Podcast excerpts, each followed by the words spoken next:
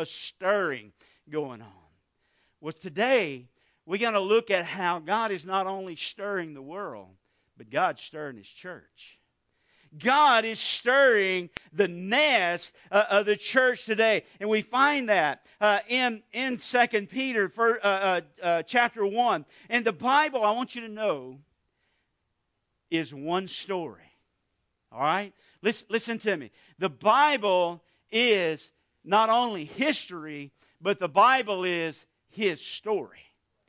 It's His story. It's, God's story. And this New Testament and, and, and, the church, listen, this is not some kind of plan B that God came up with because the children of Israel failed. No, no, it's not that at all. It is a continuation of history. It is a continuation of his story. And you know what the cool part about that is? Now we are part of history. We are part of his story. That's pretty cool, folks. That, that ought to get at least one amen, right? I mean, we are, God has called us, you and me, to be part of His story. And God stirs us up as a church, as a people, to be set apart from this world, uh, to, to influence the world, not be influenced by the, the world. You know what? What does that look like? I mean, look, it, it, a, ship in the ocean is a thing of grace and beauty and power. But ocean in the ship ain't so good, right? And so that's the way. Look, we are to be in this world as a thing of grace and beauty and power but not when the world comes in and, and, to us. And so, what does this mean for us today? God put us here to bring glory to Him, to bring honor to Him, to praise Him. So, what does that look like? How do we do that, Pastor? What does it look like to, for me to be set apart from this world? You know, some folks take it to the extreme. I mean, do, does it look like that we're to wear black pants and white shirts and ride bicycles? Does it look like we're to, you know, have round hats and use horses and buggy? I mean, what, what does it look like for us to be set apart, for us to be in the world, but, but not uh, of the world? You know, listen, he tells us here that we are meant to be partakers of, of, his, of his power. We are meant to be partakers of the, of the victory through Christ. We are meant to complete the plan and, and the purpose for which God created us. Do you realize that God did not create you to just spend 70, 80, 90 years, whatever it is, and just breathing up some good air and then uh, dying? No, there's, there's more to it than that. There's a lot more to it than that. Listen, here's God's plan. It's very simple, really. God's plan has always been to have a group of people who would love Him, who would honor Him, who would worship Him, who would praise Him, who would glorify him. You know what? That's why he created Adam and put Adam on this earth. In fact, the Bible says that, that Adam, uh, Luke refers to Adam as the Son of God. And you know what Adam's commission was? Remember, what did God tell Adam and Eve that they were to do? To be fruitful and multiply. To multiply what? Multiply sons of God who would love him and honor him and praise him and glorify him. We know that didn't work out so well, right?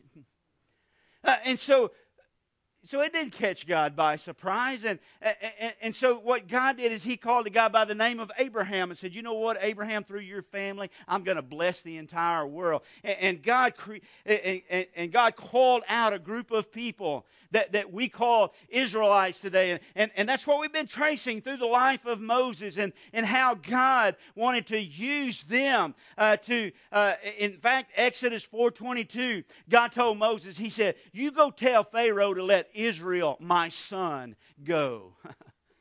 Let my son go. Why? Because I want a group of people who will love me and worship me and glorify me and praise me, who will lead others to do the very same thing. Wow. And, so, what God is saying, I want a group of people that the whole world will look at and say, you know what? You've got a great God. I want to get to know your God. They were to point others to Him. For a time, that went great. And then God stirred up their nest by sending Jesus. and, so Jesus comes on the scene to fulfill in living color everything that God had been outlining over the past 4,000 years in pencil, how he had been just kind of drawing it out in pencil. And then Jesus comes uh, to, to fill it in, uh, in in living color. In fact, listen to what John 1 says. 11 and 12, it says, He, speaking of Jesus, says, He came unto His own, and His own received Him not. But as many as received Him, to them gave He power to become the sons of God, even to them that believe on His name. Folks, that's you and me the children of God. That, that's you and me. That's the church. In fact, John 1.12 says that the Son of God died and established the church. What is our purpose? To reproduce sons of God who will love God and glorify God and praise God and worship God and point others to Him. It hasn't changed. It, it hasn't changed from the time of Adam through the time of Moses, through the time of the prophets, to the time of Jesus, to right now. The commission is still the same. I love what uh, 1 John 3 1 says Behold, what manner of love the Father hath bestowed upon us that we should be called the sons of God. Therefore, the world knoweth us not because it knew him not. Folks, that's our mission. Our mission is to point others to Him. Our mission is to help others know Him who don't know Him, who will then love Him. Our mission is to reach this city. Our mission is to reach this region, this state, this nation, and this world. That's what we're here that's what He put us here for. And Christ established the church as the structure and the means by which that mission is to be carried out. So, what happens? Let's look at 2 Peter chapter 1 in verse 12. I want you to understand what's going on in Peter's life. Peter's about to die. And he knows he's about to die because God has revealed it to him. And so he's kind of this is this is his last words. And so he's writing down his last words. And so we pick it up in verse number 12. It says, Wherefore, I will not be negligent to put you always in remembrance of these things, though ye know them and be established in the present truth. Yea, I think it meet or, or fitting, as long as I am in this tabernacle, to stir you up by putting you in remembrance, knowing that shortly I must put off this my tabernacle, even as the Lord Jesus showed me. You know what Peter's saying? I ain't going to be living in this tent much longer. I'm fixing to get rid of this earth suit, okay? He said, But as long as there is breath in my body, I'm going to stir you up, church. I'm going to provoke you. That, that word stir up, it means to, to provoke. He says, I'm going to, I'm going to provoke you to accomplish what God put you here to do. And he says, you know what? I'm not telling you anything new. I'm not telling you anything you've never heard before. I'm not giving you some strange new doctrine. He says, I'm just reminding you what you already know. I'm reminding you of what you've already learned. I'm telling you that I am going to provoke you into remembering some things that you need to remember so it'll stir you up to do what God put you here to do. That's what he's saying. Now, here's what I want you to know this morning that God has provided everything you need. Get this. God has provided everything you need to live the life that He's called you to live. Let that marinate for a minute. God has given you everything you need to live out life on this earth as He called you to live it. Now, you say, well, Pastor, what, what has he provided? Well, I'm glad you asked. Look there in verse number two. He says, uh, uh, of 2 Peter 1, he says, Grace and peace be multiplied unto you through the knowledge of God and Jesus our Lord. Grace is when you get what you do not deserve. Because you know you don't deserve salvation. You don't deserve forgiveness.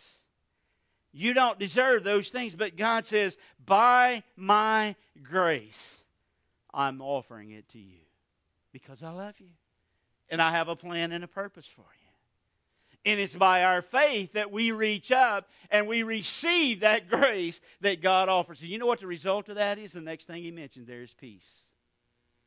The result of receiving that grace that God offers is peace.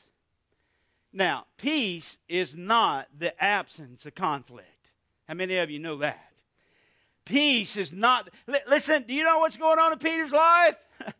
He's getting ready to be crucified upside down because he don't even think he's worthy to die like Jesus. So things ain't going so well in his life. And he says, Yo, bro, peace out, man. God's got this. And that's what he says to you and me. It's the peace that, that, that comes from, from knowing the Prince of Peace and only from the, from the Prince of Peace. And here's what I'm going to tell you this morning is you will never know the peace of God until you first experience peace with God. And some of you are trying to, to get it together. And you know there's some things between you and God. You know there's some things in your life that God has got his finger on. You know he's got his thumb in your back on some things. And you just won't give it up. And you're wondering where the peace is. I'm telling you, you'll never know the peace of God until you first settle and have peace with God. And that peace can come only through the power of the, the Prince of Peace, Jesus Christ. And then he says, look, look there in verse number three, something else he says that he's given us. According as his divine power hath given unto us all things. How many things, Peter? All things. All things? All things that pertain unto life and godliness through the knowledge of him that hath called us to glory and virtue. Giving us what? Power. I love that word there.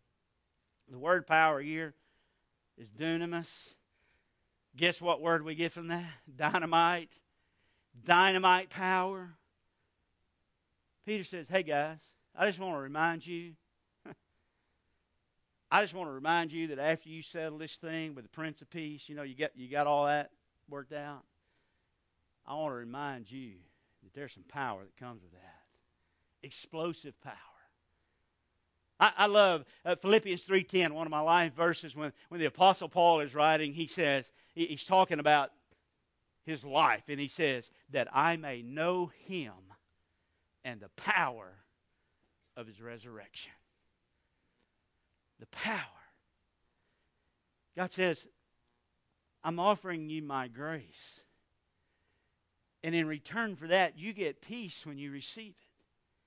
And once you get that, I'm offering you explosive power for you to be able to, to live out your life. And then in verse 4, he goes on and he says, Whereby we are given, uh, where, whereby are given unto us exceeding great and precious promises. Now, I haven't counted them, but somebody told me there's over 7,000 promises in this Bible. That's your homework this week. You go read the Bible and you click the promises. You come back next Sunday and tell me how many you can find, okay? But here's what I do know I do know that no matter where you are in life right now, God has a promise for you. God has a promise for wherever you're walking in life right now. You feel all alone? Jesus said, I'll never leave you or forsake you. That's a promise you can count on. You need physical healing today? Jesus says it's by my stripes that you are healed. That's a promise you can count on. You're up against financial difficulty today? The Bible says that my God will supply all of your needs according to his riches in Christ Jesus. Wherever it is, wherever you find yourself today, God has a promise that you can stand on, a promise that you can anchor to and say, The whole world may come against me, but I can stand firm because I have a promise. I have a, a word from God that I can stand on. And sometimes when the winds blow and the storms rage, that's all we got. But I'm telling you, that's enough. That's enough. And from the time, uh, and then he goes on in verse 4 and says, to be partakers, precious promises, that by these you might be partakers. Many of you know the Christian life's not a spectator sport. We were created to be a partaker. A partaker, not a spectator. a, a partaker. In other words, in other words, Peter's saying, Yo, guys, listen. I ain't going to live much longer. But until from now until I die, I'm going to be stirring your nest. And he says, God wants you to come into a personal relationship with him. And after that happens, he has given you everything you need to live out this Christian life that He's called you to live. And He says, and oh, by the way, as you are partakers of this, He says, here's what God wants you to do. He wants you to grow up to be like Jesus. he wants you to grow up to be to be like Jesus. And from the time of Moses to the time of Jesus, People are on the outside looking in saying, Wow, what a great God you got. I sure would like to get to know him. But after the resurrection, through the presence and the power of the Holy Spirit, he comes and lives inside of us. And now he is inside of us looking out, saying, Boy, I sure would like to get to know you and you and you and you and you. And that's what he put us here for. And sometimes we get so comfortable that he, he, just has to come and he has a he has to stir our nest. And, and that's what Peter's saying is let, let me stir you up a little. Let me provoke you a, a, little bit. Let, let, me, let me remind you of a few things that maybe you've forgotten. You, you say you can't live this Christian life. Let me tell you, you are absolutely right. I'm here to tell you this morning it is impossible for you to live the Christian life on your own. Without these things that God, through Peter, said, I provided everything you need. So, what's your excuse? he said, I provided, I've given you everything you need. I've given you peace and power and, and promises in order to be a partaker. So, so, what's your excuse? And so, here's what I want to remind you today remember not to forget. Because that's what Peter's saying here. He's saying, remember not to forget. Let's pick it up in verse number 12. He says, Wherefore? We read this. I will not be negligent to put you always in remembrance Peter's saying, remember not to forget these things. Though you know them and, and you're established in this present truth. Yeah, I think it's fitting that as long as I'm in this time, as long as I'm alive, to stir you up. How? By telling you to remember not to forget. remember not to forget. Peter said, I'm not telling you anything you don't already know. He says, I'm just provoking you to action. I'm reminding you not to forget. What, what, you know, we all have a, I, I love hearing people's story. What is your story for how you got to Family of Grace? We all got one. But I can almost assure you of this that somehow, some way, God stirred your nest, didn't He? God somehow, some way stirred your nest to get you to land here at Family of Grace. And you know what? Here's the danger. The danger is that when we get here, we find this such a place of comfort that we don't want to we don't want to move, man. This nest feels pretty good. Let's just stay here for a while. And that's why I believe God is constantly stirring the nest of family of grace. That we got a crazy pastor, but, but but he's just constantly stirring the nest. What do you mean? We're going to start another service. We're going to have two services on Sunday morning. Look at all the empty chairs in here. Why do we need two services? God stirring the nest. What do you mean? We're going to join up with a church on the other end of town. We're trying to make it here, man. You know what? God is stirring the nest. What do you mean? Saturday night church? That's crazy. God's stirring the nest. Bring on another pastoral staff. God is stirring the nest. And I pray that God never quits stirring our nest to where we get so comfortable you know, one of the things I love about Family of Grace is we celebrate the empty chairs. Last week there was a there was a lot of empty chairs because there was a, there was a group of us out huddled up under a building in a, a day about like today, except it was a lot colder and wetter. Taking the gospel outside the sheetrock. May God never quit stirring our nest our nest is being stirred as we reestablish a, a, a, nest on the other end of town.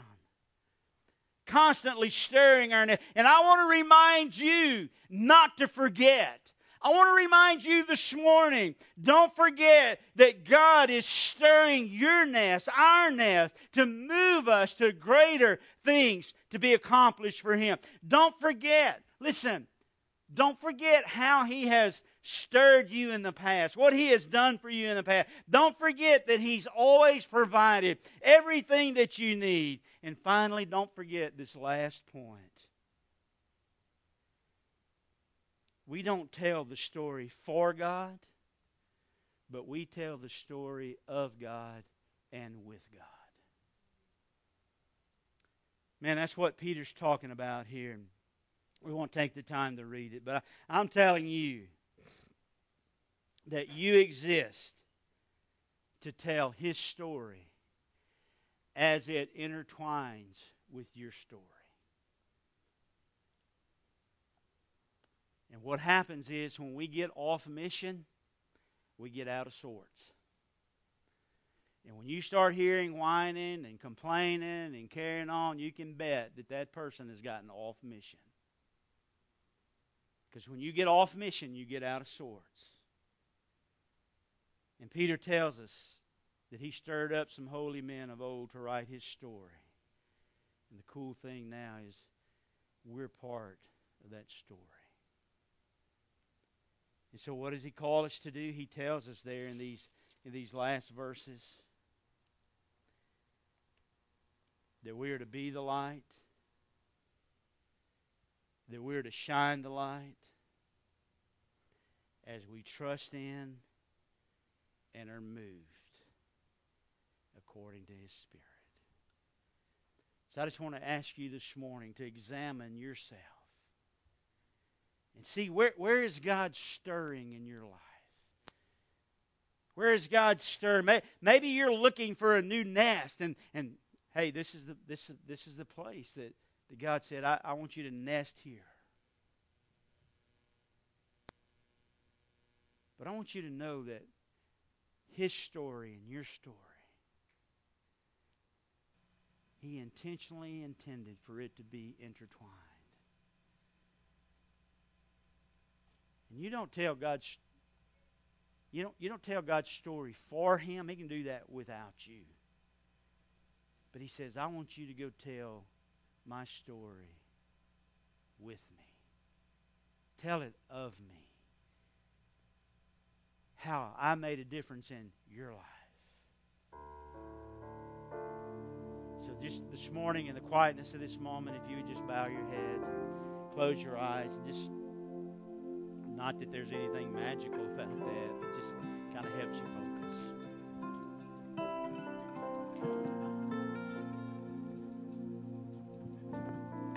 Where's God stirring in your life right now?